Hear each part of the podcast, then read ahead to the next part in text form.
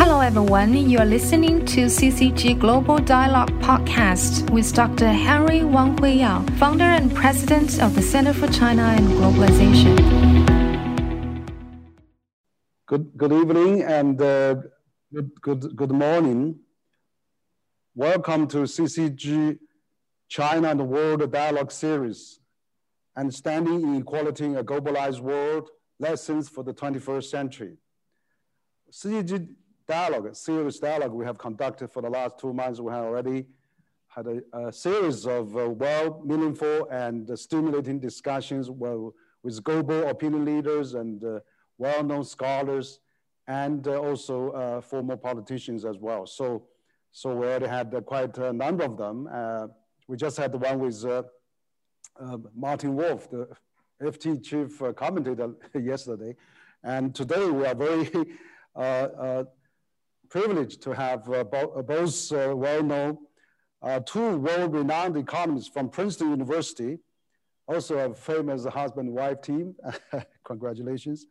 So Angus Deaton, who is the Nobel Economic Laureate, uh, and also Professor Anne Case, a prominent economist on her own right and co-author of The Death of Despair. So good morning, Deaton and Professor Deaton, and also good morning, uh, Prof Professor Case. Thank you for joining us this early hour in uh, Princeton. I, would like to introduce first uh, uh Professor uh, Sir Angus Deaton. He's a senior scholar and a Dwight uh, Eisenhower Professor at Economics and International Affairs, Emeritus at Woodrow Wilson, Woodrow Wilson School of Public and International Affairs of Economics Department at Princeton University. His main current research area are in the poverty, inequality, health, well-being, economic development, and randomized control trials. So a very knowledgeable and very well-known economist. He holds both American and British citizenship, a global citizen, and also he has taught both at US, UK, and, and many other universities. He was the president of American Economic Association in, 20, in 2009, and also he, he's a member and was a member of many well-known academic associations. So we're very pleased to have uh, uh, Sir Angus Deaton uh, join us uh, uh, today.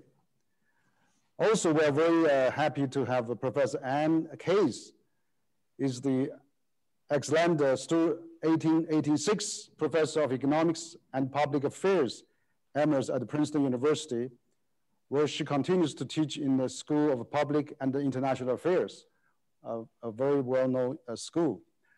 Dr. Case has written extensively on health over life course.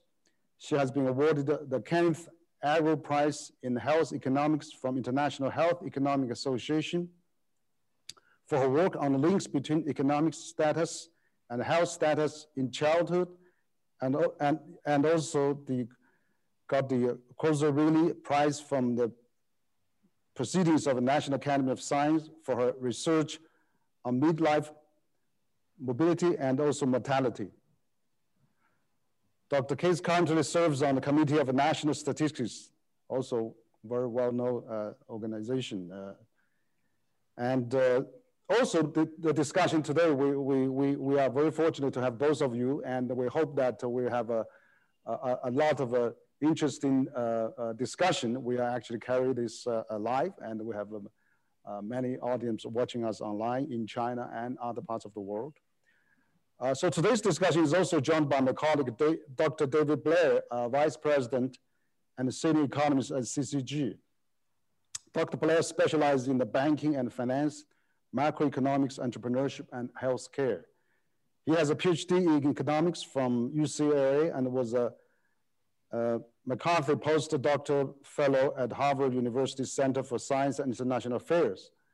So for the 17 years, he was the professor and also the economics uh, chair of the uh, economic department at Eisenhower School of the National Defense University in Washington, DC.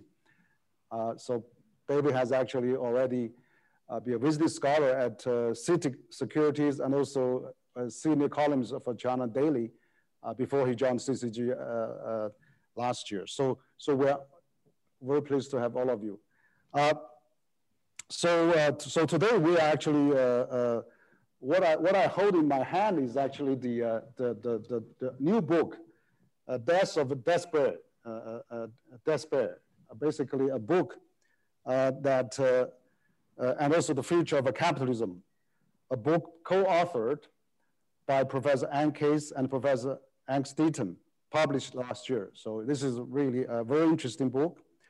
I was really struck by the, uh, the, the, book that uh, uh, you mentioned uh, in, the, in the book. Life expectancy has, uh, across the world, has been constantly rising for almost a century, but, uh, but actually is be, become a hallmark actually for the highly developed nations.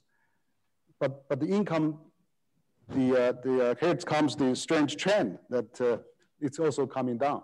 So, but, but before we get into that, also I want to have Professor uh, and also Professor Case to, to say a few words at the beginning, you know, to maybe introduce the, the book you, you just published last year to our Chinese audience. So uh, uh, Professor Deaton maybe, or Professor Case, for both of you, yes. Yeah, you know, when, when we first started this work, which was what, in the summer of 2014, so seven years ago now, we noticed this um, reversal where mortality in midlife, um, you know, people in their 40s and 50s, which had been declining for more than a century, a bit rocky sometimes, but a pretty steady decline, had started turning around. So, you know, and, and instead of continuing to go down from the mid 90s until when we were writing, it had started to rise. And so this is something you really don't expect to see at all. We didn't know at the time that overall life expectancy was falling.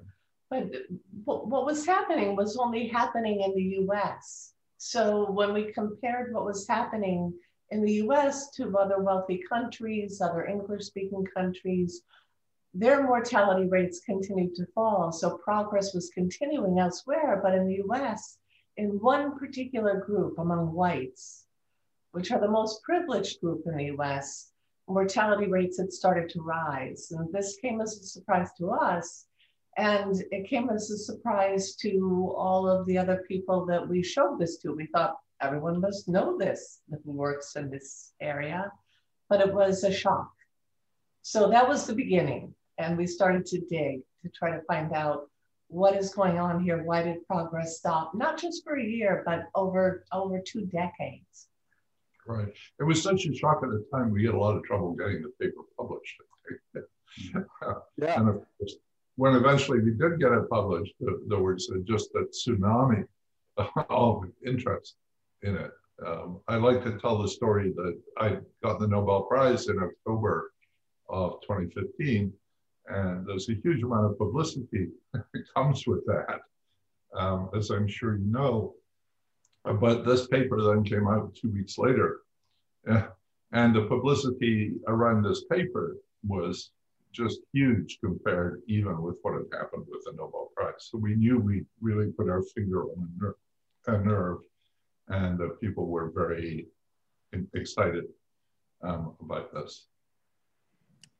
Yeah, no, this is a fascinating book, actually. you know, when we read it, I, I think that uh, you have done a very uh, substantial analysis and with all the, all the, all the data and, and, and discovery, actually. I mean, you, you were basically, uh, it's uh, the life expectancy in the wealthiest countries in the world is, uh, fell for the first time in decade. And uh, life expectancy uh, in the US fell again in 2016 and for the third time in a row in 2017. So, so, uh, so maybe, you know, I mean, now we're also hit by this pandemic uh, going on around the world. So, so, uh, so, so I think U.S. of course is one of the you know wealthiest countries uh, achieved a, high expectant life expectancy, uh, but uh, lessons for, for other countries to learn for China for, for the world. So what, what we can learn from that, you know, because China is actually getting a bit high life expectancy now, and uh, uh, we just as a population uh, census report released about two days ago. And uh, uh, so, so China is, is having a, uh, uh, improved life expectancy. But we should be careful of, of uh, you know, to, to, learn the lessons for, for the, for, from other countries as well. Maybe you could share some light on that as well. Well, I think the, um, you know, we, this is not a very helpful thing, but one of the things to say is, is to make sure that what happened, some of the things that happened in the United States um, did, do not happen um, elsewhere. So that's one of the lessons. It doesn't tell you in detail.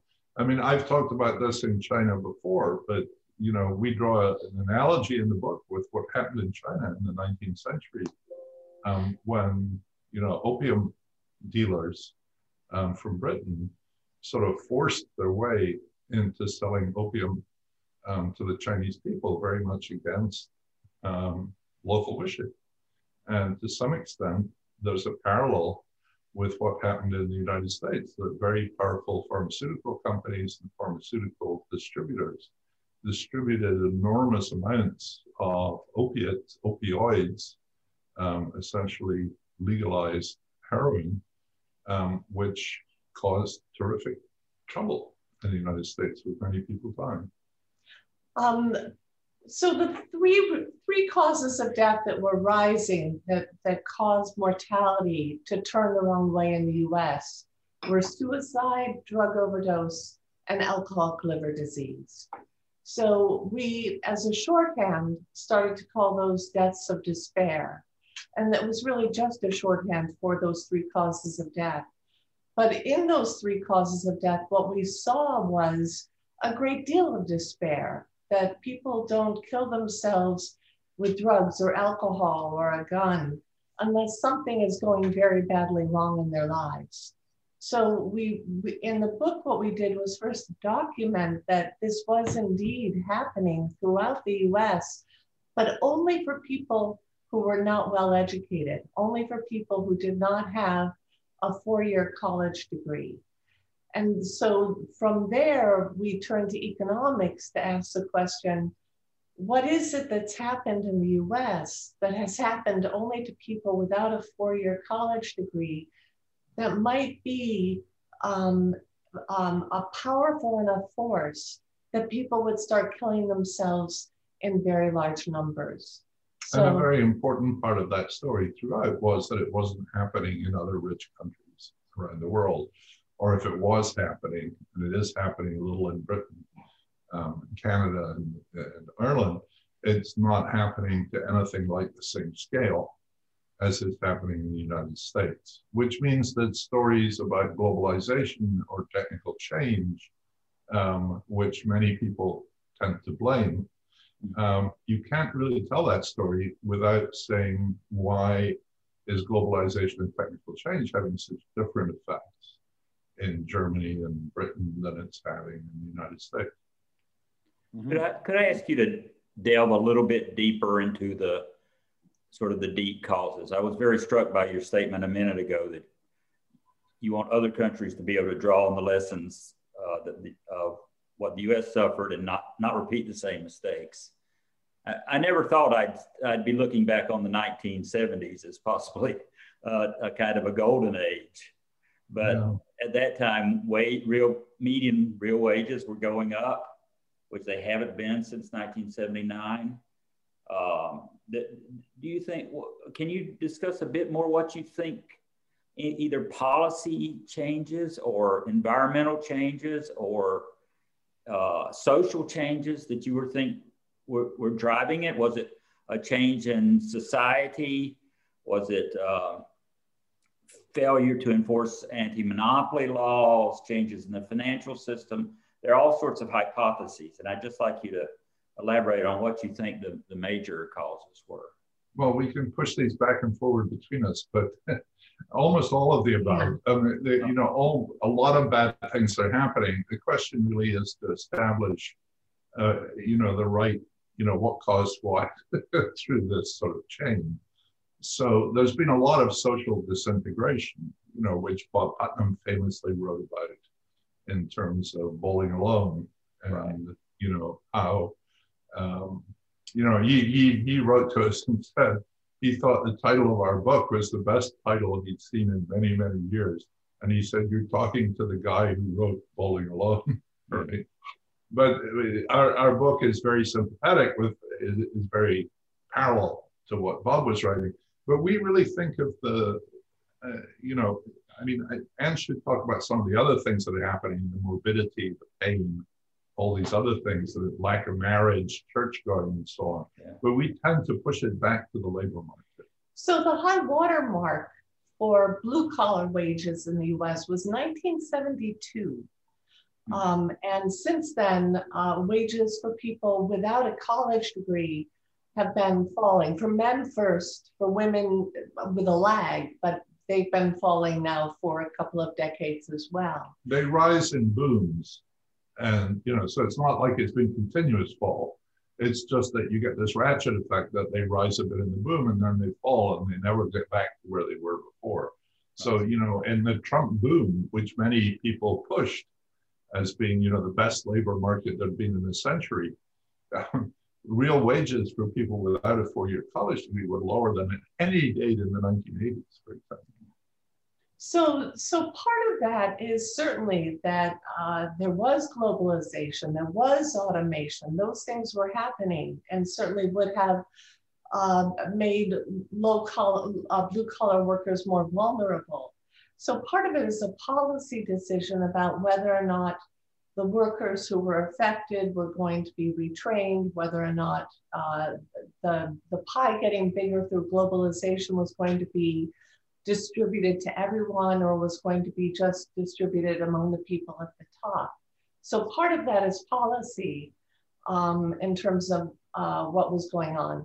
But the other part that's different about the US is the way that we finance our healthcare system. And that plays an important role in the story in a way that's kind of happening behind the curtain. Because, um, because we tie uh, health insurance to employers in the US, which is highly unusual. Uh, if you combine that with the fact that the healthcare industry got larger and larger and more and more expensive, what that meant was that employers had to pay a larger and larger premium to hire any worker, including those blue collar workers. So that came out of blue collar wages. So as healthcare went uh, from being what it was, which was not much of GDP back in, let's say, 1960, to being one dollar and five by the time we get to 2020. Um, what that meant was that blue collar wages fell as more money was spent on their health care. Um, and also the jobs went with it. So you know, if you're an employer and you have to pay twenty thousand dollars a year um, to hire, you know, a janitor um, or a cleaner, the it's meant that very very few large firms in America have any cleaning staff. The mail room is gone. The security staff, the food services workers, the drivers, um, they're all contract, not all, but nearly all are contracted out and this is not contracted out to China or India. I mean, we're talking about contracting out to local um, firms that supply labor. Mm-hmm. I, I, was struck by a number that uh, the the share of GDP going to capital and labor. Back when I was in graduate school 30 or 40 years ago, that was considered fixed. You know, you just take it as fixed and run with it. But it's been declining. I mean, the labor share has been declining what is it, seven or 8% over the last 30, 40 years in the US, which is a big change. Can, can you talk about what's going on there? Well, you know, this is a very hot area in labor economics and in study firms.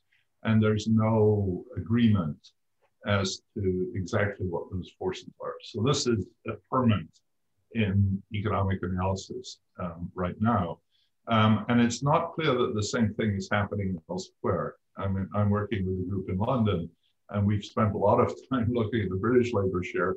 And some people think it's fallen in the same way other people think it has not fallen as much. No. But one of the one of the themes in this work, and I don't really want to tell you the answer because I don't think we know, is that power plays a much bigger role than economists used to think it did.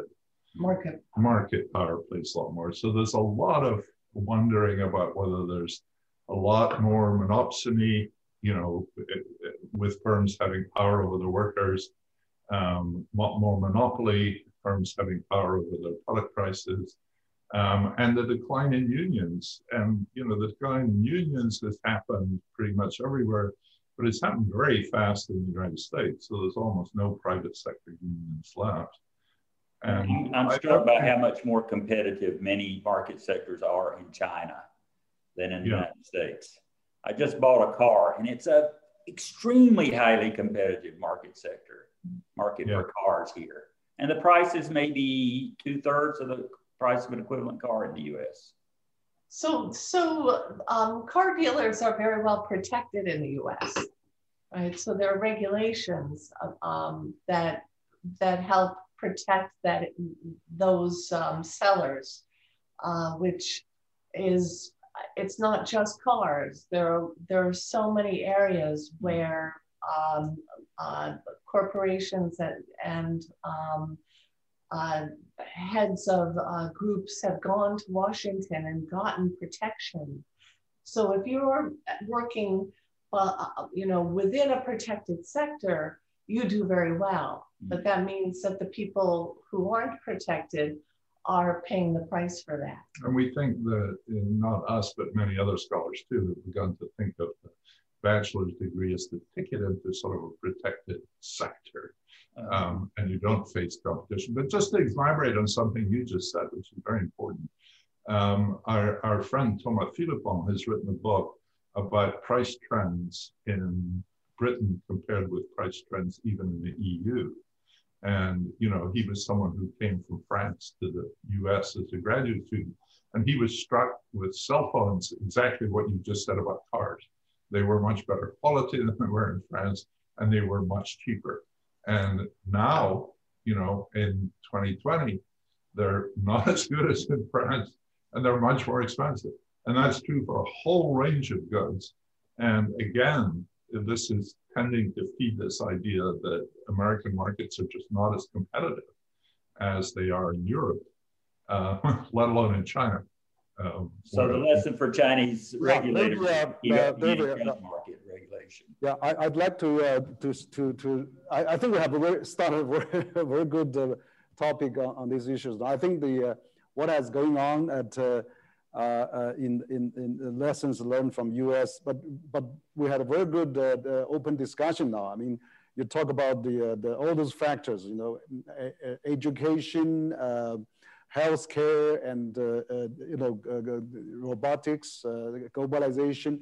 So we are actually now having this uh, pandemic, and uh, we're to probably going to see the situation deteriorate further as, as time goes on uh, with, with all the uh, factors multiply. And uh, so, so the question I want to raise is that now uh, we're, we're now in this, you know, globalized world and, and, and deaths of, deaths, deaths of despair, you know, is, Uh, and also the future of, uh, of capitalism, which is uh, the book that you had many interesting things, you know, education, you know, people who had four-year education have a better uh, uh, income level and also uh, country spending on the, on the healthcare, how they run the, the health, healthcare system, and also the, the, the uh, you know, globalization, how, how, how the jobs, technology go in play, uh, all those factors. It's really fascinating. I mean, I, I, I think that is really also stimulating China as well. I think that is exactly China probably is doing as well. Uh, the latest population census give the data that China now has 280 million uh, among its population, 280 million people among its population have a college degree or currently in a college. So which means this is going to really help the, uh, the future uh, of them. So that probably one of the lessons we learned from your book as well. Second, the health. The health is really, uh, uh is really striking uh, that US has actually spent, according to the, the number you have, is almost 20% GDP on the health uh, system. Whereas China, it's about five or 6%. But China's already almost have uh, 1.3 billion people and some kind of medical coverage. And, uh, and uh, also that uh, life expectancy, China is probably only two or three years shortage of, of US now and is quickly catching up.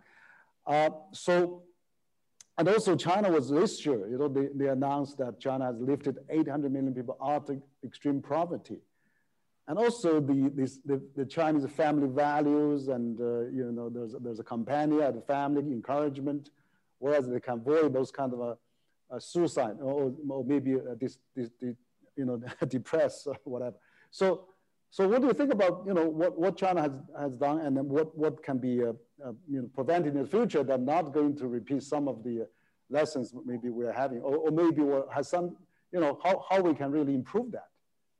Uh, probably you are the authorities on that and like to hear also. Um, so there are several things to pick up on here. I mean, it's a really fascinating set of issues. Just to start with education, um, other countries don't seem to have this strict divide between ha you have a college degree or you don't. And if you have a college degree, you're protected and your life is going well. Whereas if you don't have a college degree, you it's very hard to get married. Um, it's very hard to um, have a community life that's meaningful. In other countries, that doesn't, that's not happening. So it seems like that is something that's in some way special to the US. And it may be that in, in other countries, uh, there's not stigma attached to having uh, jobs that are meaningful jobs uh, that you need skills for, but you don't need a college degree for. So that's that's one thing. I don't know if you want to. Well, this education thing is, is very hard, and there's a lot of controversy about it too. But you know what you were saying about the progress that China has made in educating people, That's got to be good you know, we believe in education. You know, we're college professors. How could we not believe in education? Both of us grew up in pretty humble backgrounds. And for us, the educational system was our escape. You know, it was what allowed us um, to move into success and, you know, the things we've done in our lives. So we're not going to say anything bad about education. Um, and, you know, education gives people skills or allows latent skills to be expressed. And that's good for them and it's good for the country and it's good for everybody. So that's a terrific thing. But there's another role of education, which seems to be as a marker of social status. Mm. And having a BA in America seems to increasingly have become um, what the philosopher Michael Sandel has called, the, you know, key to respect, a key to uh, social esteem, the key to a good job. And that has a big downside as well as uh, uh, upside. So, you know, we're not going to badmouth education, but it's more the role that this BA degree has come to play in the United States. Um, so that I think has been problematic. There's, and then you, go ahead. Sorry, yeah, yeah, no, no, no, please. I was going to say also to pick us up on something else that you mentioned, which was on, on values or family values. Um, uh, in America, uh, among conservatives, they like to point to the erosion of family values, that people are no longer industrious and that people are no longer um, um, sort of like have a moral compass that says we, we live in a family and we take care of our family. Instead, what we have are people cohabiting, they break up, they, they may have had a child in their first cohabitation, but then they have a new cohabitation, they have another child, and their home life is just very, very fragile. But we, we kind of argue in the book that it's much easier to uh, be virtuous if you have a good job. If you have a job where you have prospects, where there's on the job training, where you feel like you have a future, um, it's much easier to kind of support uh, a lifestyle that's stable if you feel that you have status, meaning in your work, and you know that that work is uh, going to lead you to a good life. There's a sort of old Marxist belief that um, social relations depend yeah, on the means of production. and that seems to be what's happening here. I mean, we see the disintegration of these, um, you know, these towns where people used to have good working class people collar jobs um, sure. for working class people as being behind this social disintegration. How would you? Yes. I, would like to raise uh, uh, another question before I get back to David. Okay. Is that uh, uh, one of the things you, you, mentioned in this book about uh, inequality, and also is the, the, one of the things that we notice uh, has been widely happening around the world. I mean, as globalization deepens, we, we see the inequality. Uh, for example, we, we noticed that, you know, for example, the, the, the 1% of the US uh, uh, most elite or, or, or, people in the, in the, in the top, top bracket, that their wealth is almost equal to 42, 45% of the mass population. And, and that actually in many developed countries have the same trend on that. And whereas also the, um, the company is, is going global, but then they are not probably benefiting exactly uh, the home country or the host country of that. And that, that's, that's where, for example, NAFTA was blamed for hovering out the Midwest and not benefiting uh, US uh, on, on, on that. So, so and, and now China probably uh, become uh, another reason to, to, to, to bash for as well, because, uh, uh because uh, if, if the multinationals, the Fortune 500 is not really, you know, having put, put their, the wealth offshore somewhere, is you know that is the the the, the politics going on. I, I was talking to uh, you know Martin Wolf. He was saying uh, capitalism is global, but democracy is local.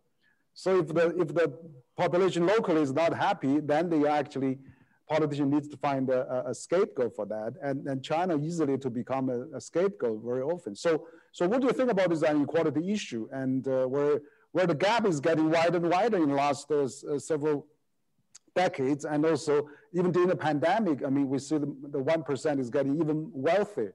Uh, uh, stock market is all-time high now. So uh, how we explain that, explain that, and, uh, and uh, what, what are the true challenges for, for our contemporary world? Yeah, so I think you have to be careful here to separate different kinds of inequality, right? So there's inequality in income, which is what perhaps we first think about. And the top 1% is mostly about inequality in income. And then what you were talking about at the end there, which I think is becoming increasingly important. And some politicians in the United States, like Elizabeth Warren, for instance, be focusing much more on wealth inequality than an income inequality. And as you say, there's been this enormous explosion of wealth inequality during the pandemic, much more so in the United States than in Europe, for example, because the US stock market has gone up so much. And largely because the big tech companies are here in the US. And it's their enormous success during the pandemic, um, which has driven up those stock market um, values. But there's also the inequality we write about in our book, which is the inequality of respect, and of which in the US seems to come with education. And to us, that's the deepest problem because the people, these um, people without a BA, you know, have been sort of left behind. They're not politically represented. And what you say is exactly right. Our colleague Bob Keohane used to say that the major force today in international relations is what is happening within countries. That's exactly like what Martin Wolf said about democracy is local and globalization is global. Well, the threats to globalization today are coming from within countries, not from between countries. And we think it's this, um, if you like, disrespect of this separation or leaving these people behind who favor populist solutions that are the real threat to globalization. I mean, you know, if you get another decade of, of Mr. Trump, um, then it's not clear how much will be left of globalization at the end of that. Mm-hmm. I mean, just to go back to what you said about NAFTA, um, speaking to some of the economists who were in the Clinton administration when NAFTA was passed, they knew that jobs would be lost in the US. But what they thought was that, well, this is a good time for the US to upskill. And so that those jobs would be lost, but those workers would be better skilled. They would retrain them, and then that would lift the lift everyone. But what happened was NAFTA passed, the jobs were lost, but the upskilling never took place. So those people were sort of thrown out into the wilderness to fend for themselves. And that's going to foment um, a lot of uh, a, a lot of anger over a period of time when people feel like they're not participating they're not when the rest of what they see as being you know, uh, wealth increasing among some groups, and they're not getting any part of that increase in the size of the pie. So, mm-hmm. uh, and that's a failure also of democracy in the US. Um, yeah, yeah, that, that's a good point. And also, uh, uh, Professor Deaton, that uh, you, you, mentioned about education, of course, one of the probably uh, fundamental factors that, dividing the uh, the, the, the social status as well. But, but, but, but also, uh, the, you know, we see the statistic, statistics as well at Princeton and Yale, for example, more students coming from family in the top 1% uh, income than from the bottom 15%. Uh, two thirds of the students in the Ivy League schools comes from family of top 20%.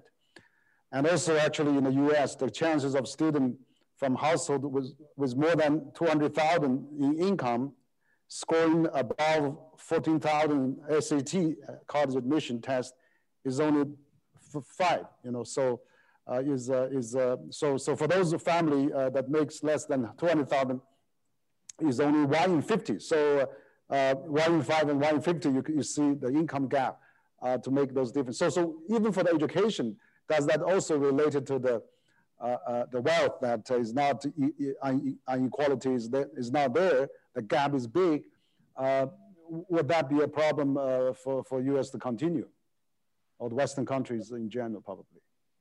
Yeah, but you know, Princeton and Yale are not the whole of the university sector apart from okay. Yale. And it's not entirely clear that you get a huge advantage going. I mean, I'm sure you get some, and parents think that it's certainly extremely competitive. And it's certainly true that, you know, we know better best at Princeton, but Princeton has made huge efforts to bring low income and minority kids um, to Princeton and it very much changed the composition um, over the last um, 30 or 40 years. So I think we defend that record a little bit, but it's really hard. And for instance, I think they've probably been more successful at um, bringing minority students than they have of the children of low of working class whites, for example, um, that don't. But you know, there are many colleges. You know, we spend our summers or a month in the summer in, in Montana, and you know, the state university um, at Bozeman, for instance, anyone who wants to walk in can get in. So you don't have to take exams and be let in.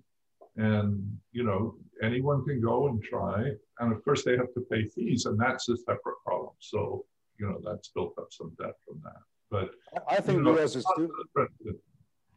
Yeah, I think U.S. is still very strong in those, uh, you know, uh, among the 100 top universities, U.S. has half of that and uh, attract talents around the world, you know, make a very innovative uh, country. I think that probably is the core uh, uh, strength that U.S. has.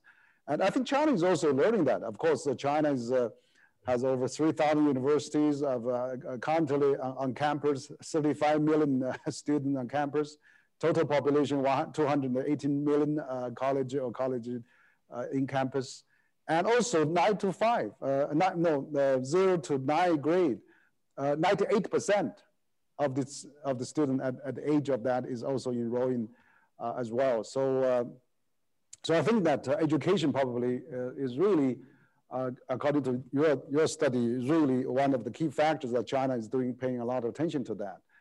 Uh, perhaps I would like to have David to, to comment on that as well. You've been living in China since 2016. I mean, and also you've been you've been uh, you've been contact uh, you've been you know you study a lot of uh, of the of the wages of development and uh, you know all those labor economics and and financing and so maybe what's your take on that on the compare with the country you, you come from, US, and also the country you already lived in for the last uh, six, six, seven years already, yeah. Well, I'll speculate about it for a minute. Uh, there's, there's one term that I hear in Chinese that's a term that they use for taxi drivers or for anybody that operates equipment or any sort of skilled uh, job, and it's shifu. And it, it, basically is the way people show respect to a, a manual worker. And uh, a lot of these people are much poorer than typical people at equivalent jobs in the US. But I don't think they feel the pressure and the despair. Although, you know, so, some of the some of the delivery guys, they're usually young guys from the countryside, they work extremely hard, very long days, and they may be, be under a lot of pressure from their employers to, to do things rapidly. But even people working in the parks and stuff, I, I don't feel like they think they're looked down upon.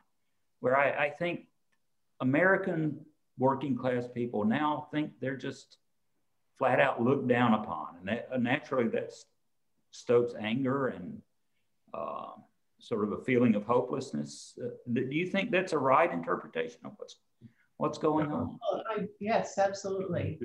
Um, and and that that's also something that separates the U.S. from, say, Europe, right? So if you go and travel in Europe, there's a there's a lot of respect paid for people who do manual work um, that we don't see in the U.S. But so, it's also true that um, some of it's common with with Britain too.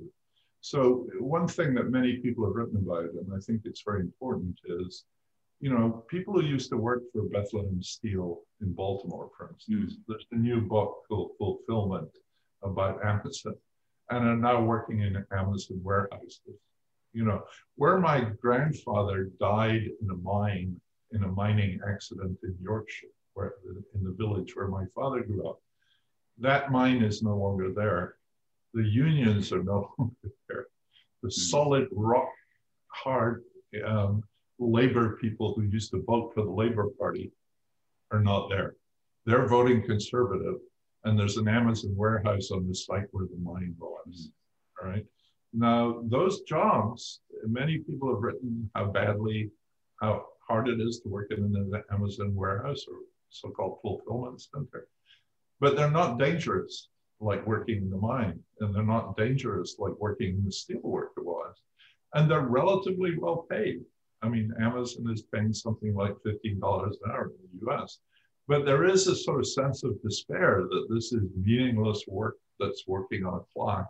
And, you know, these are more, um, what's the word? Um, anyway, they're, they're, more sociological accounts or individual accounts of people who've lived these lives written by them and there's a feeling that the meaning of life, you know, is not what it was in those towns. And there's been a lot of loss of society. I mean, in these Yorkshire mining towns, there were these famous brass bands, and you know, there were famous um, soccer clubs, and you know, there was a social life built around those jobs, dangerous and dirty though they were. And there's no similar social life built around an Amazon warehouse. So I think that is happening pretty much, you know, throughout.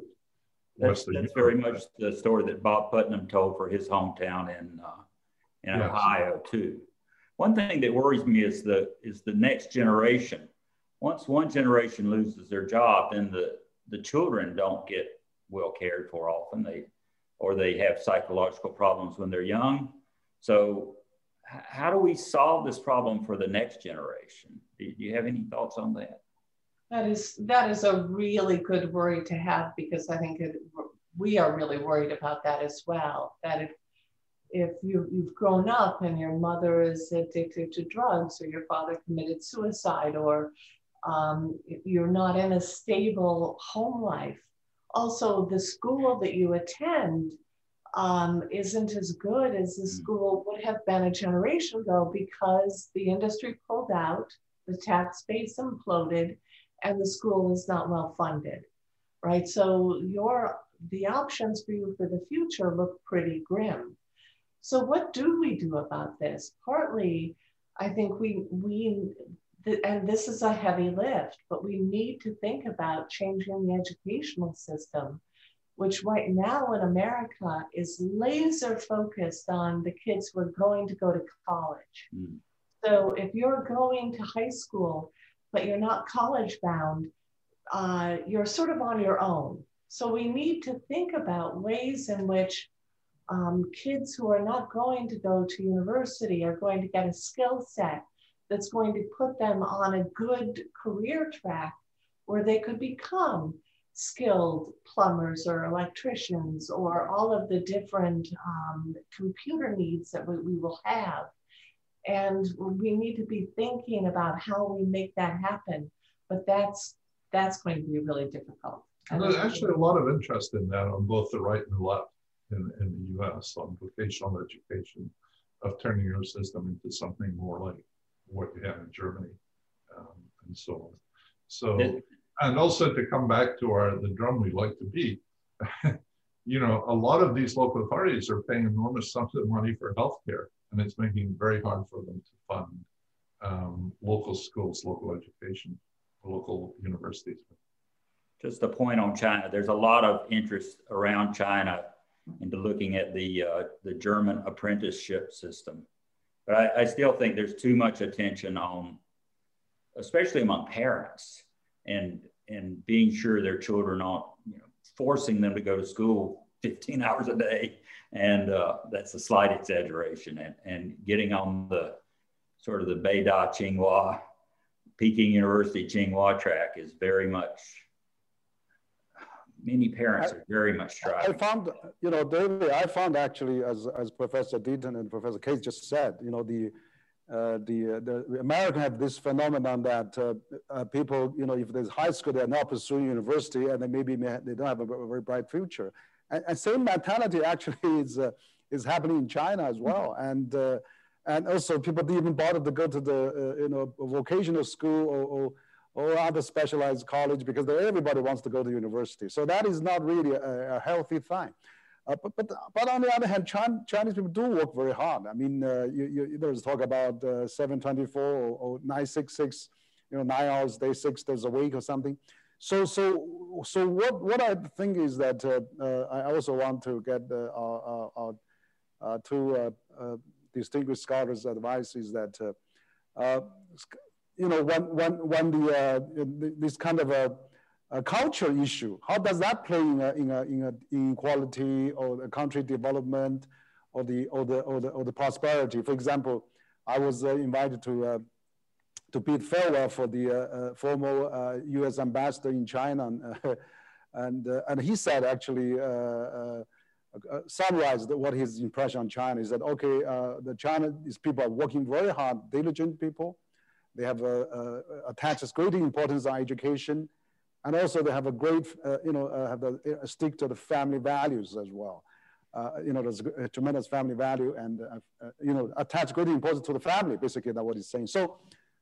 Even that, I mean, the family now, according to the population consensus, you know, 10 years ago, there's about four person in the family. Now it's about three something. so China is, is also changing on that as well. So, so what I'm, what I'm asking is, would the, the culture uh, you know, China has a 5,000 years history. It was always, uh, uh, you know, the, that uh, trying to be neutral and uh, uh, inclusive. And, and would that play something in the country development as well? Or inequality issue as well? China actually, there's a saying in China, you know, they don't, they don't mind that there's not enough, but they don't mind, they mind very much if not redistributed fairly. So so we have this redistributing upward in using your term, not downward, not, not trickling down. Uh, the wealth of, of, Western country, for example. So China is trying to avoid that. You know, for example, uh, you know, having these uh, massive, gigantic uh, four decades of lifting uh, 800 million people out of poverty, you know, uh, 10 years ahead of SDG 2030 agenda of UN, number one priority that cutting 70% of global poverty just by China alone. So, so what do you think about this culture and, and those historical factors and, and cultural factors? Well, you may, I believe in these cultural factors. You know, I, I grew up in Scotland. In Scotland, you would hear many of the same things you just said about China. You know, give enormous respect um, for education. Um, very, very strong um, family ties. Actually, yesterday or maybe the day before, I was talking to a group in the British Parliament and one of the lords there, who was Scotsman, had said, you know, that what worried them most about Scotland today was these family values that were so strong in his day um, seem to be weakening um, there. But you know, just come back to my half joking comment about Marxism. you know, culture changes with the conditions of production. Mm-hmm.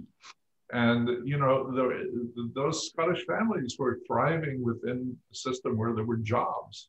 Um, and you know, we we have a friend, uh, actually a brother-in-law, who said that when he decided to go to college in when the 70s, 1972, 1972, his friends in New York, a relatively poor area of New York, his parents were Italian immigrants, um, and said, "Why are you going to college? That's the stupidest thing I've ever heard of." Um, you know, you're going to use your diploma to pay the bills and so on. Now, in Scotland, that wasn't the case. People really wanted to go to college. So, but these things change. And in these times in America where there were good jobs, where there were factories and so on. So every country has to, is facing this change. And, you know, the, the change um, is always going to be difficult to handle. And it seems to be particularly badly handled in the United States. Um, I think China has done very well. I mean, you um, embraced a form of um, markets, a form of capitalism, which has generated enormous amount of wealth and relieved a lot of poverty. But there are really dangers there too, because capitalism can get out of hand. And David had said, you know, Chinese markets are very competitive. You got to keep them that way because there are real dangers of people who get very rich undermining a competitive system. And a lot of that seems to happen in the US. Could I follow up on a question that Henry asked a, a few minutes ago uh, about the causes of this, this evolution? I mean, as I see it, there are three major ideas that are out there. One is that it's globalization. You know, let's let's blame Mexico or then let's blame China. Let's you know, it's it's competition in the labor market, and that's having a negative effect. Uh, an, another idea is that it's domestic policy changes, uh, and, and I, I noticed there's a quote in in your book where it says. Rent seeking is a major cause of wage stagnation among working class Americans and has much to do with the deaths of despair. I'd like you to elaborate on that and for our non-economists in the audience, explain what you mean by, by, by rent seeking. And the third explanation is that it's just technolo technological change and automation and there's nothing we can do about it. So it could be a mix of those things, but I'd like to know what, what you think the majority of the cause is. Well, I think that, you know, let's take globalization and technical change off the table because they're there. They're very important. All countries are facing them on one side or the other, right?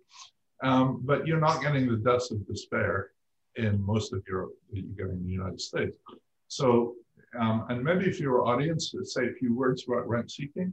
So, you know, rent seeking is when a business basically, what businesses should be doing is making stuff and selling stuff and getting rich from doing that and innovating and making us all better off.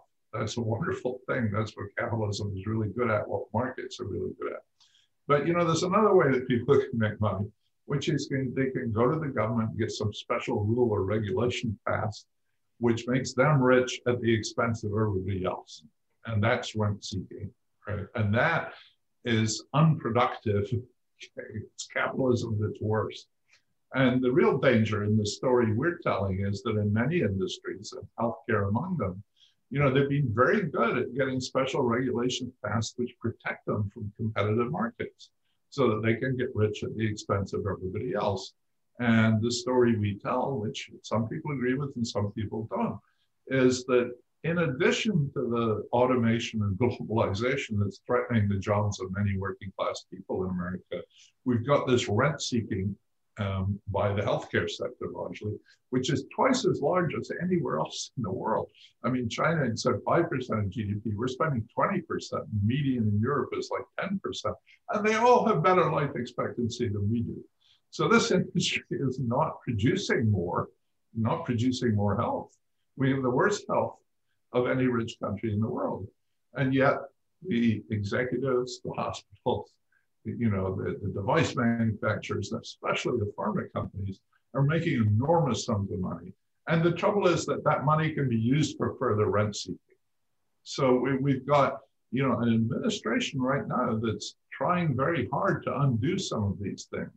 You know, Janet Yellen is a good friend of ours. She studied our book. She's worked with our book. Ceci Rouse was our boss at Princeton. She knows all about our book. She's head of the chair. She's chairman of the Council of Economic Advisors. They all know about this, but it looks like they can't take on the healthcare. And the hard part about the healthcare industry is that uh, we don't think that this is a sector where you want the free market to work.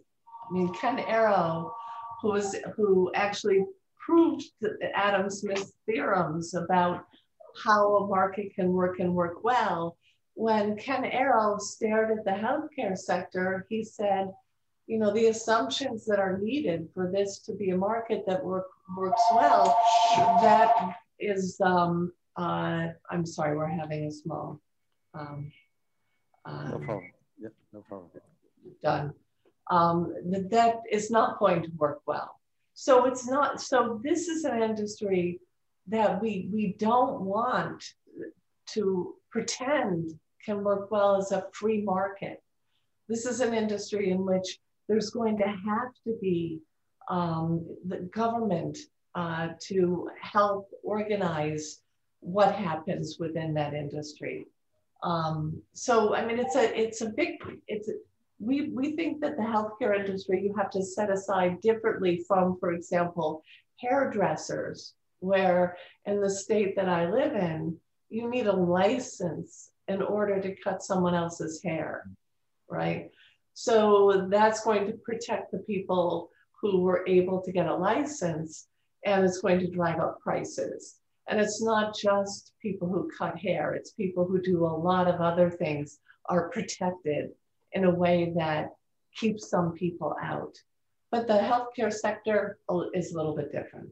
Yeah, I mean, I think we we we understand the benefits of markets and we're not anti-market in any capacity at all. And China seems like, you know, leading example of that. I mean, China really began to get rich when they deregulated markets or deregulated agricultural markets. And, you know, in, in one famous phrase, unleashed the slumbering dynamism of the peasants. We got this enormous yeah, yeah.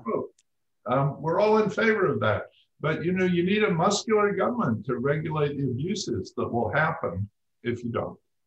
Yeah, I, I, think you just said something very profound there. You know, exactly. I mean, if U.S. spend 20% on healthcare, uh, uh, and but also China spend five, six percent or other, uh, you know, if we if we can really, uh, uh, uh, really, as you said, have a really government to play a more active role in, in terms of those public goods areas, so that we, we don't have this kind of uh, you know, rely on the on the on the uh, monopoly, or maybe it's not deregulated, so that we we would have a lot of uh, challenges for for getting a, a better service for for for the patient. I mean, in your book, actually, uh, you know, the, the, the capitalism, the, uh, the the future of capital uh, of the of the capitalism.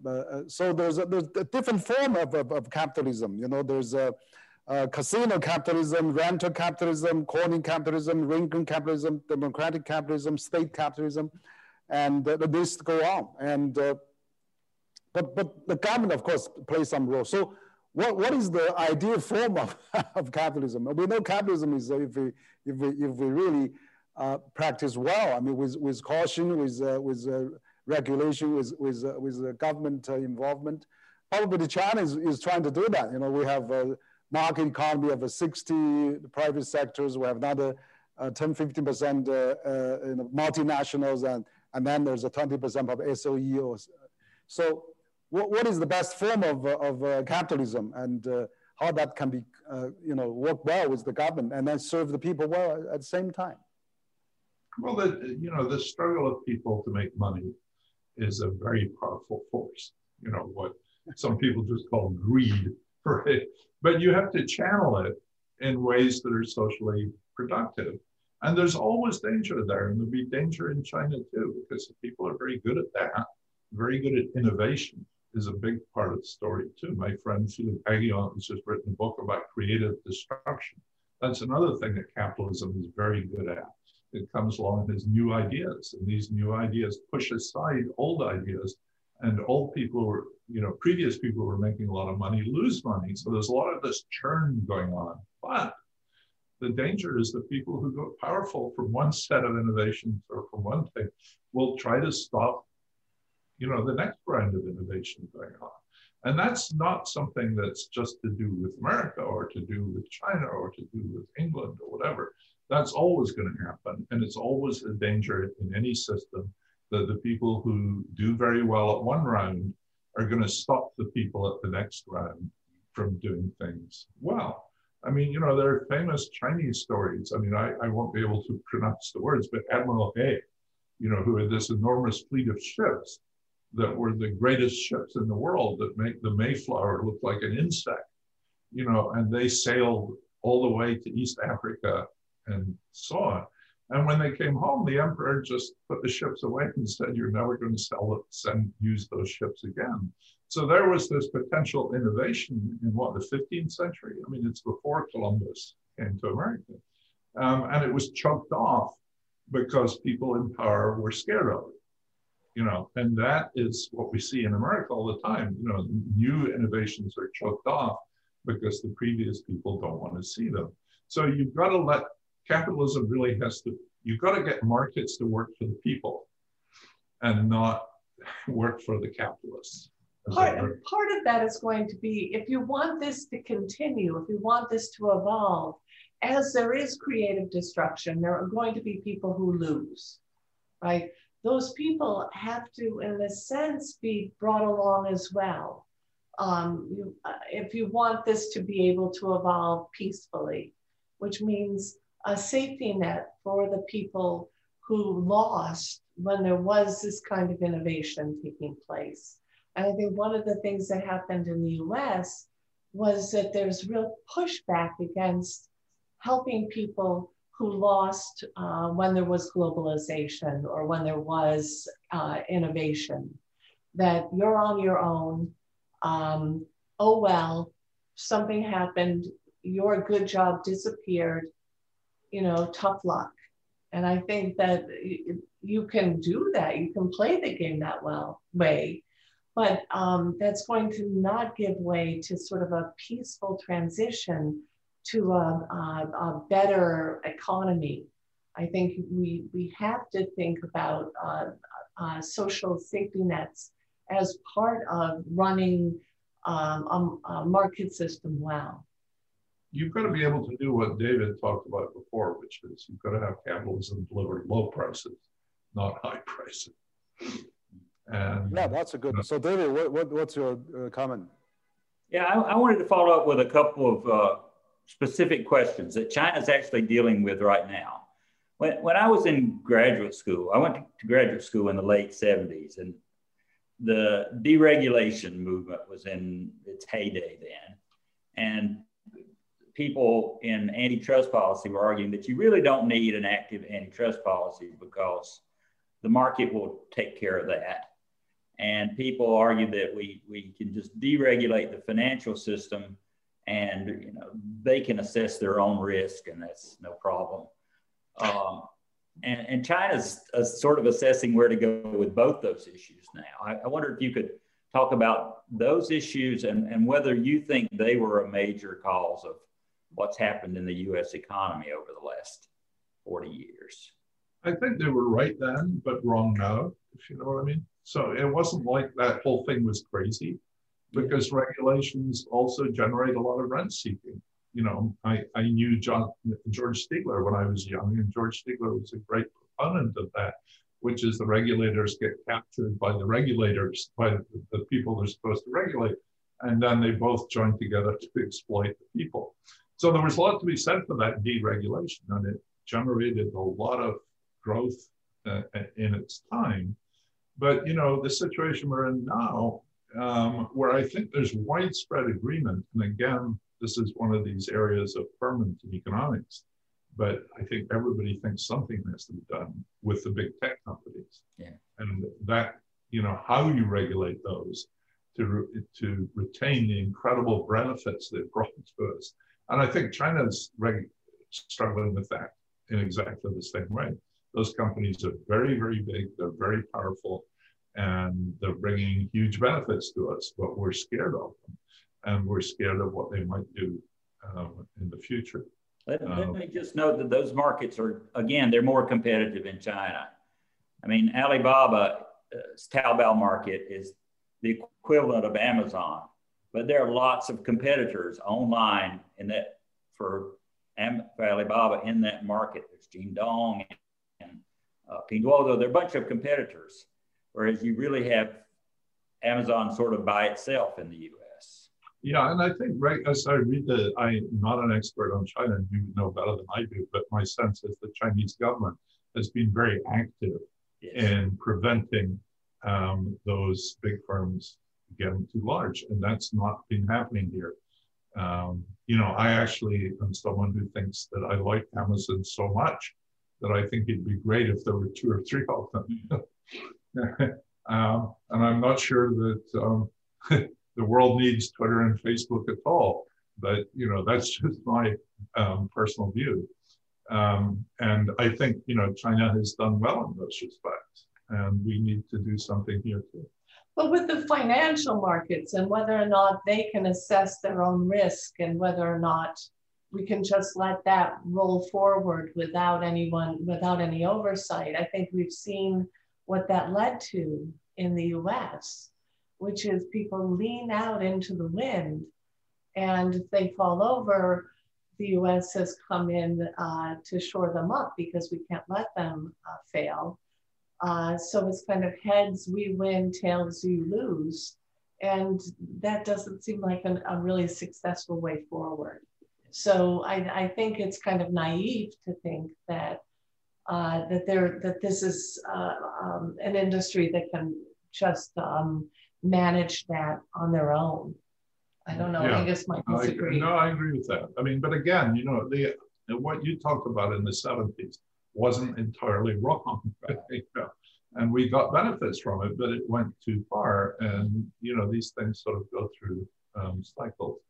But yeah. you know, this is something that's going to change, and I think both China and the U.S. and everywhere else are wrestling.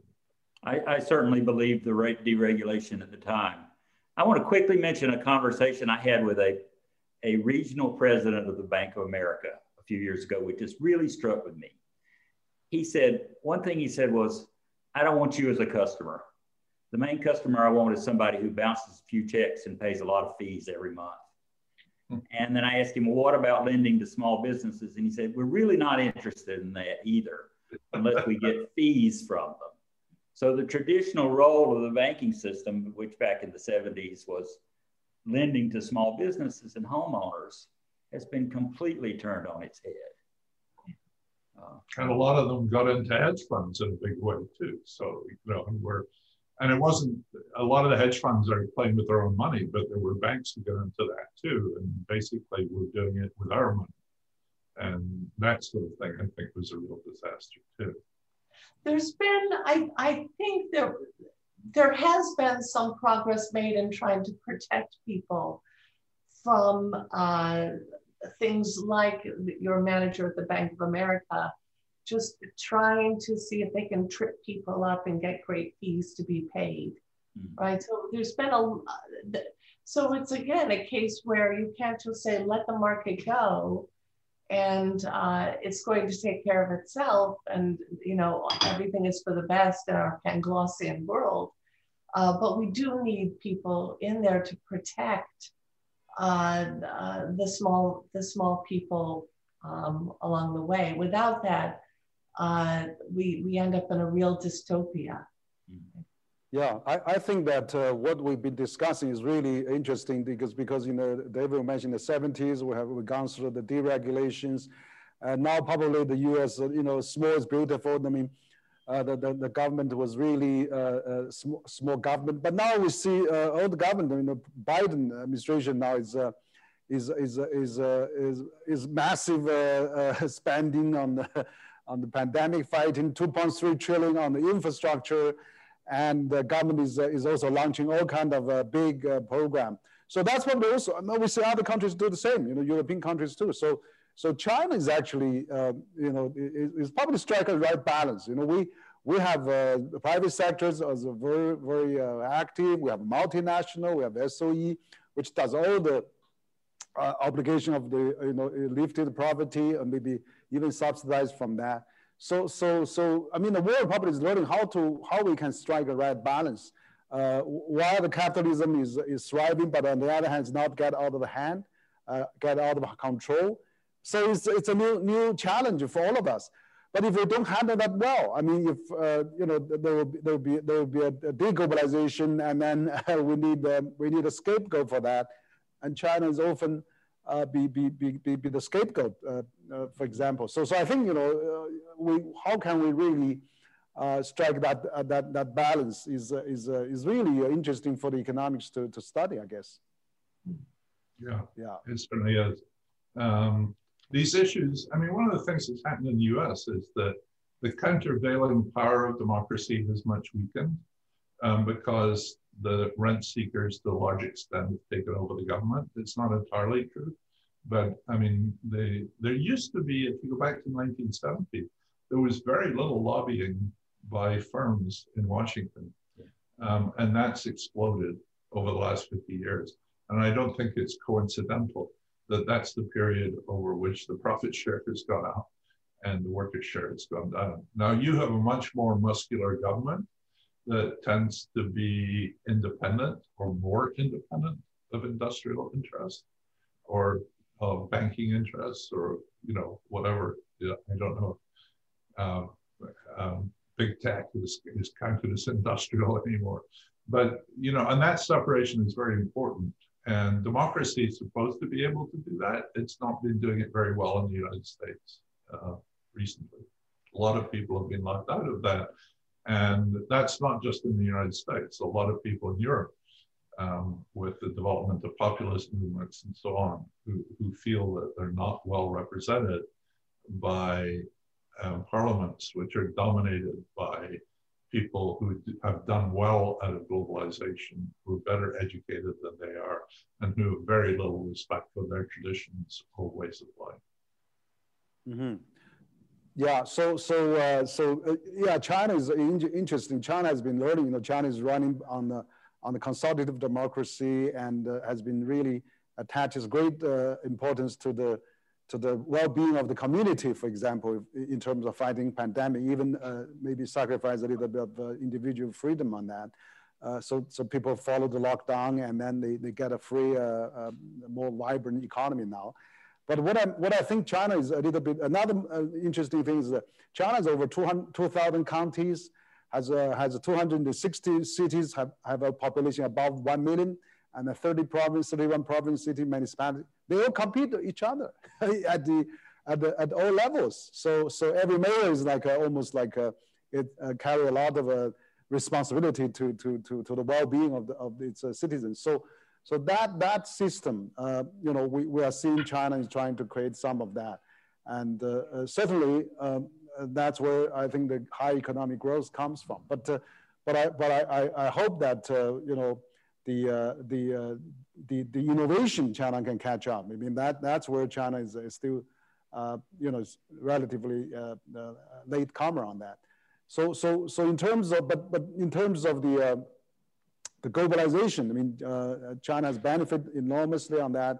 This is the year of China joined WTO for the 20th year anniversary. And I, I think that the global, what's your take on the globalization? You know, if, if China has been peacefully rising, how, how China and the US uh, and EU and other countries can work together with a, with a better uh, economic perspective and prosperity where, where we can really work together on that. Yeah, I agree. I, I think, you know, it, we're in a really worrying situation in where, you know, there's a real danger of throwing out the baby with the bathwater sort of idea. And, you know, you swing away from complete deregulation to something where you, you have this total regulation and a stifling of everything. And, you know, there's a lot of people in America who don't believe in capitalism in any form um, anymore. And I don't think they're powerful enough to do huge damage, but they could be. and if other bad things happen. Um, so I think the populism in, in America, and you know, you have a major political party that doesn't really believe in ballots anymore. You know, there's a big threat there. So I think that with globalization, the idea when you first study economics, what you're taught is that you know there are these gains from trade, and so that's a good thing. And indeed, what we've seen is the pie get bigger and bigger and bigger. But as the pie gets bigger and bigger and bigger, the question becomes how does it get distributed? Right? Who wins or who who benefits from globalization? And in the US, too little was paid attention to that issue. So that a few, a few people get very wealthy from this increase in the size of the pie that globalization brought. But a lot of people, their lives were damaged, you know, their communities were destroyed, their families saw no prospects for the future, and no one took care of that. So I think that if you need to make sure that things continue to work for the polity as a whole. And if you don't pay attention to that, if you don't tend to that garden, then bad things can happen as we've seen happen in the US now. So, so maybe the issue then will be, will be maybe each country should really look at uh, how to adjust domestically. Let's handle our domestic issue uh, with care, with, with, with innovation, with all the, all the new technology and, and, and new, new, new plans. Uh, for example, I'm, I'm, I'm pleased to see uh, uh President Biden said he's going to revitalize the infrastructure of, of US, which I think also that is one of the factors in China, you know. Uh, the infrastructure revolution going on, you know, anywhere you go is a few hours a high-speed train, and uh, that also helps the elevating poverty in China too. So, so if we all really concentrate on our domestic issues rather than we blame each other.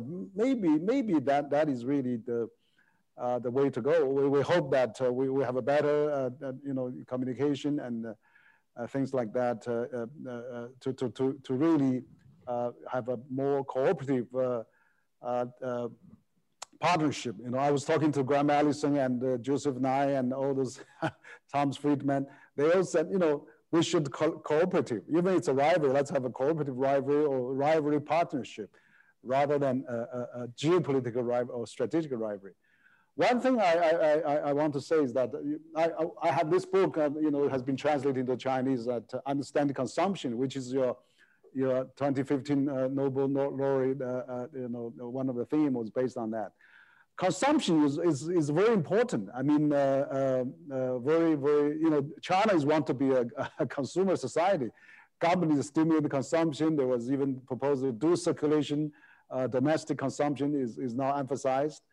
Uh, but also, um, we understand that uh, one of the things that also often China blamed is that China took away a lot of the jobs.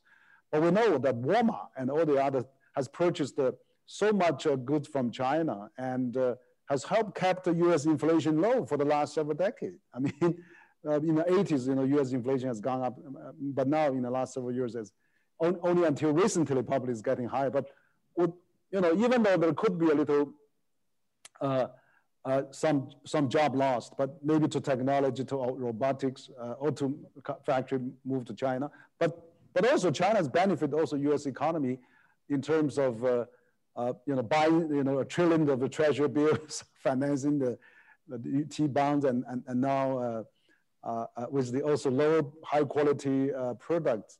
Uh, so what do you think of that? You know, that consumption pattern that you, you, we had all the competitive advantage of each other.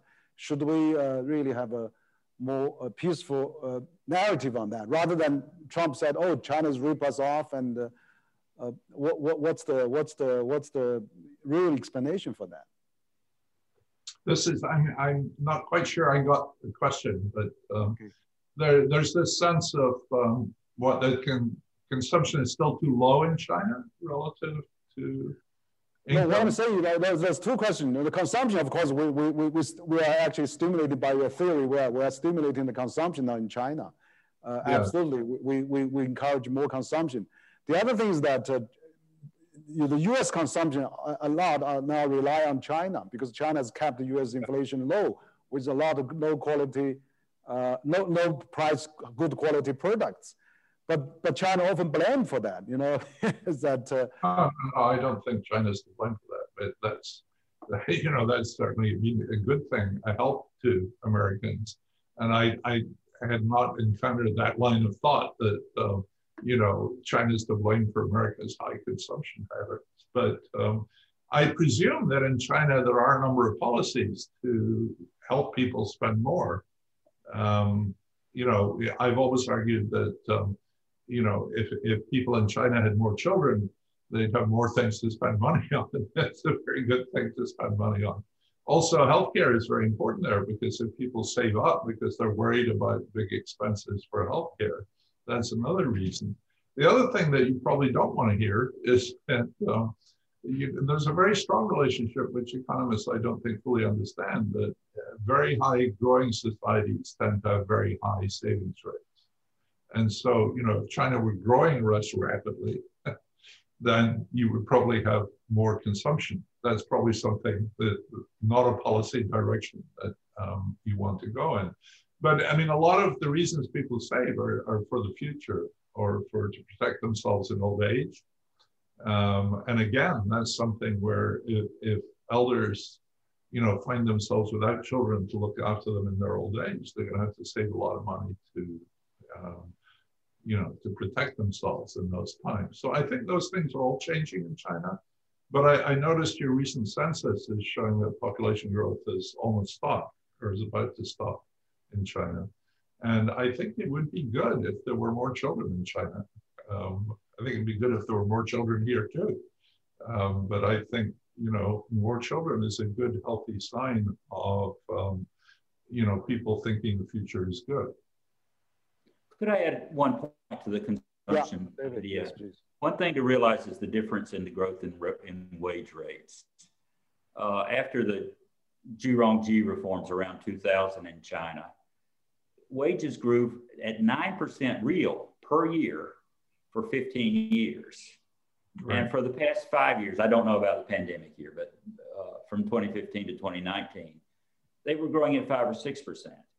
Well, it's easy to boost consumption and, and savings when your wages are increasing so fast. These are median real wages.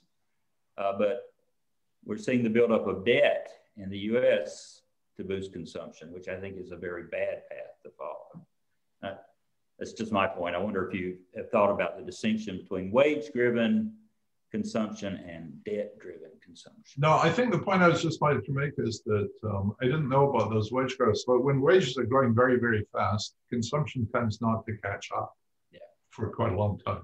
So people stick with the consumption patterns they have and they don't adapt as quickly as they might. And the, you know, if you get the growth long enough or the growth begins to come down, then the consumption rate um, will certainly go up. Um, people in there's one of the effects of the pandemic has been a big reduction in consumer debt um, because people are using um, some of the payments they've got from the government to pay off their credit cards. Um, and it's also true that many people don't have, a lot of our friends say, I wish it were over so I could spend some money. and, you know, the, the things that people spend a lot of money on, like eating out or traveling or flying or tourism, um, those things have taken a big hit. So there's actually been a big decrease in consumption in the US um, during the pandemic. So if that was a problem before, it's less of a problem now. Yeah, no, I think that absolutely uh, the, the, the pandemic actually cut down the, the uh, uh, some consumptions, for example, tourism, which uh, accounts 10% of global GDP. I mean, every year China has 100, even 150 million people outbound tourists, and right. uh, that's not happening. So we hope that once the pandemic is under control, we hope the Beijing, uh, the Tokyo Olympic is, is happening and the Beijing Winter Olympic is happening. We can revive this uh, with the virus and uh, uh, vaccine that uh, we can revive the tourism consumption spending. Uh, and we'll, so be able to have the, we'll be able to have this conversation in person. So, that's so. right. We'd love to uh, invite you to come to uh, CCG next time when you when you when we can start travel. But we almost come to the end. But uh, but we have actually we collected uh, some uh, questions from from the media. Actually, they, they they know that you're you're talking to us, and then they actually prepared some questions. Uh, one question is from South China Morning Post. It says that uh, according to the data from China's latest census, an aging population appears to be a prime concern for the world's second largest economy. And there are mounting worries that uh, competition for youth among the Chinese cities will escalate. Do you see as a, uh, this is any factor that could widen or narrow the wealth gap in China? uh, that, that's from, yeah. Yeah, that's hard to tell. Without uh, more data, without knowing the data better, that's a really hard question to answer. Yeah. but it's a good question. But uh, these structure things are very important in a whole area of economics that, and tend to be a little bit understudied. But yes. Mm-hmm, great. Yeah, yeah, and uh, certainly uh, uh, technology probably you know that uh, with the with the uh, the uh, that artificial intelligence or or, those automation that really probably, you know, if people not, not, not you know, knowledgeable on those things would maybe affecting that. Another question would be from China Business Network. Uh, it says, would a wealthy tax help in combating gap between rich and poor? Uh, are those policies introduced by the Biden administration uh, indication in the year of a big government is back in the United States? Also, President Biden is, is raising the minimum wages, but also proposing a flat tax for, for, for the global operations. So what do you think of that? Well, I think it's really time that, um, you know, large corporations like Amazon and FedEx actually paid any tax. Uh, and I think that's certainly one of the things that fuels populism is this feeling that the people at the really top, especially through corporations, are not paying very much tax. And I'm certainly very much in favor of international negotiations to set a minimum corporation tax, for example, so that you don't get this enormous distortion of companies moving around and pretending to be headquartered in Ireland or in the Cayman Islands um, in order to avoid taxes. I mean, that's a problem you have much less than we do. And I think that's been very corrosive. Um, it's been hard for the government to collect taxes, which it needs to do things. Um, and it's also seen as manifestly unfair and contributes to populism, and we need less of that. Mm-hmm. Yeah, we have a, we have another uh, question from China Radio International. Uh, many people talk down capitalism. Uh, French President Emmanuel Macron said during the virtual Davos Agenda 2021 summit of global leaders that modern capitalism can no longer work. So what, what's your opinion about, about that and, uh, and how we can really compare the, uh, you know, the, the, the future global governance, uh, if, you know, relate to the, to the capitalism in the future? I mean, which is your book? Well, I think what, what Macron is saying is that, you know, it doesn't work in the way it's working right now. And I think those are the issues we've talked about, which is rent seeking and all the rest of it. And we need a strong government that will be a countervailing force on behalf of ordinary people um, for the excesses of, of, capitalism, not to abolish it. And it's very hard to know what abolishing it would mean. Mm-hmm. So, so uh, again, I, I, this is really a fascinating discussion. We, my, my staff was telling me we had about uh, uh, 700, 800,000 people watching this actually. So it's really amazing and uh, yeah, very attractive. And uh, so, so what I would say is that we had a very interesting discussion, and I think that uh, uh, U.S. China uh, are really uh, two largest economy. U.S. being the biggest uh, economy, and China is the second largest. Well, a lot of things to learn from each other, and uh, of course, the, the, the, books that you have, the, the, the theory that you propose, very interesting. You know, related education, you know, healthcare and uh, you know also uh, the, uh, the, the the capitalism, what what format that can can really do well. Inequality, you know, that's really uh, so um, so important. Uh, China has to be aware of that too. Even though China has lifted 800 million people out of extreme poverty, uh, you know, the the the China just the latest population census. population is aging, and what what to be prevented so you have offer a lot of valuable uh, uh, lessons and advice for us. So, so to conclude, maybe maybe you can uh, Uh, all of you can uh, each uh, say a few words to, to our audience still watching us and for, the, for, for this discussion, what, what can, you know, the two countries that we can work together and maybe have a better future together rather than, you know, uh, we, we, we repeat the, the lessons uh, uh, that we don't, you know, learn experience from each other. I think you're exactly right. I think we need to look at the parts where which are which are good and not throw those away. We need to work to um, uh, to build on the successes. Uh, but I think a lot of the problems with uh, globalization going as far as it has is a domestic problem about how we take the benefits of globalization and distribute them locally uh, within our own countries. And if we if, if we if we focused on that, I think we could make quite a lot of progress. Yeah, I think that's the big message um, in the last five or ten years, which is that countries need to put their own domestic house in order and not blame outsiders for what that's happening. And if they don't put their domestic house in order, you know, if they don't look after the people who've been left behind, and that's a domestic issue, it's a policy issue, it's something that governments have to be able to do, then they run the risk of terrible things happening domestically, but also really bad things happening internationally. Because if those people you know, are allowed, bad things are allowed to happen and they're seen as being exploited, then they will look for scapegoats and they will blame anyone who happens to be around, you know, whether it's China or automation or artificial intelligence or whatever. So we think that addressing, you know, if you have a large fraction of your population whose life expectancy is falling, you know, really bad things are happening, that's a domestic problem. We've got to fix that because otherwise America can't really participate in the world. Yeah, that's that's very very uh, uh very stimulating, uh, uh, very sound advice. I, I agree. It's not only true for for U.S. but also true for China, for many other countries. We've got to take care of our own, own people, and we have to do our own uh, domestic uh, politi politics well. Because the, these days, it, domestic politics is not doing well. It affects international politics too. So so we have to concentrate on domestic issues and handle our own situation well. That, that's absolutely very sound advice for, for all of us. So David, your, your, your last word.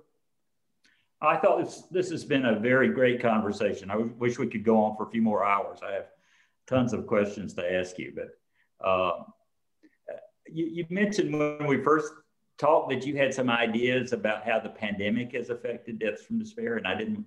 I want to just give you a chance to mention a little bit of that before we leave. Well, we've just been looking at the pattern of deaths, which has been hard to get data on. The, the, stunning thing is that um, the people the, the people who've been suffering worse are the same people who were suffering before. Um, and you know, it's not obvious that that would happen because the causes of death have changed. You know, it, it didn't used to be risky to work in a grocery store. And now it is risky to work in a grocery store. But the sort of protection that you get from a bachelor's degree is seems to be as strong against the pandemic as it was before. So one of the things, the ways I like to put it is um, having a BA, if if you're um, a white non-Hispanic in America, having a BA is about as protective as the Johnson Johnson vaccine. Mm-hmm. It's about 75% effective. Um, and, you know, who knew? And of course, we know sort of why it's happening that, you know, those of us with BAs are all staying at home. We kept our jobs. Nothing bad happened to us. But, you know, it's always the same people who benefit and the same people who lose. So the pandemic has not really changed that pattern. Great. Thank you. I think you're dealing with an issue that's one of the most important issues facing the United States and maybe the rest of the world. And I, I really appreciate your your contribution to to this. Well, thank you. And thank you too for giving us this amazing audience. Yeah. Um, it's just wonderful. Thank you. Yeah, yeah. Thank you, uh, uh, Professor uh, Deaton and P Professor Case. It's such a fascinating discussion we have, and uh, I really appreciate your advice at the end and, uh, those throughout the, the, the, the conversation, the, the, the, theory and the, examples you give him. And the concrete sectors, you look after uh, to, to derivate all those, uh, all those uh, you know, uh, theory that actually applicable to, to, to uh, many situations, including, uh, uh, you know, US, not only US, but also China as well. Education, you know, health, solve inequality, and also concentrate on the domestic issues and do it well. so that's great and great, great stuff. So once again, uh, on behalf of CCG, we want to thank you so much. And also we want to thank our audience who tuned in on this uh, great discussion across uh, Pacific, I mean, virtually. You know, uh, we know that you are in, in Princeton so early in the morning. Once again, thank you so much. We hope to see you again in Beijing. Thank you. Thank you very Thanks. much. Bye -bye. Thank you to all our friends in China. Thank you. Thank you.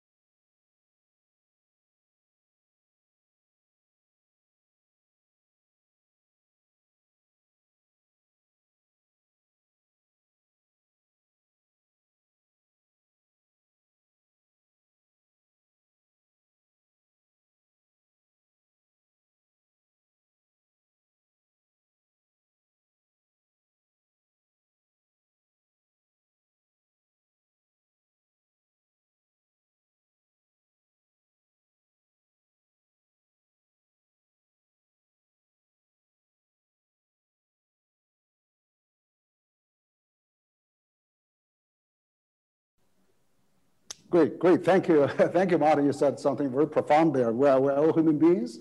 We are, we are all living in the same planet. We, we are all global villagers. We need to look for a, a better future and also manage our differences and coexist peacefully and strive for the better future. Thank you so much for, for taking time talking to us. Thank you very much, Martin. Yeah. Appreciate Great it. pleasure. Thank you. Great. Okay, bye-bye. Thank you all for, for our audience as well. Thank you.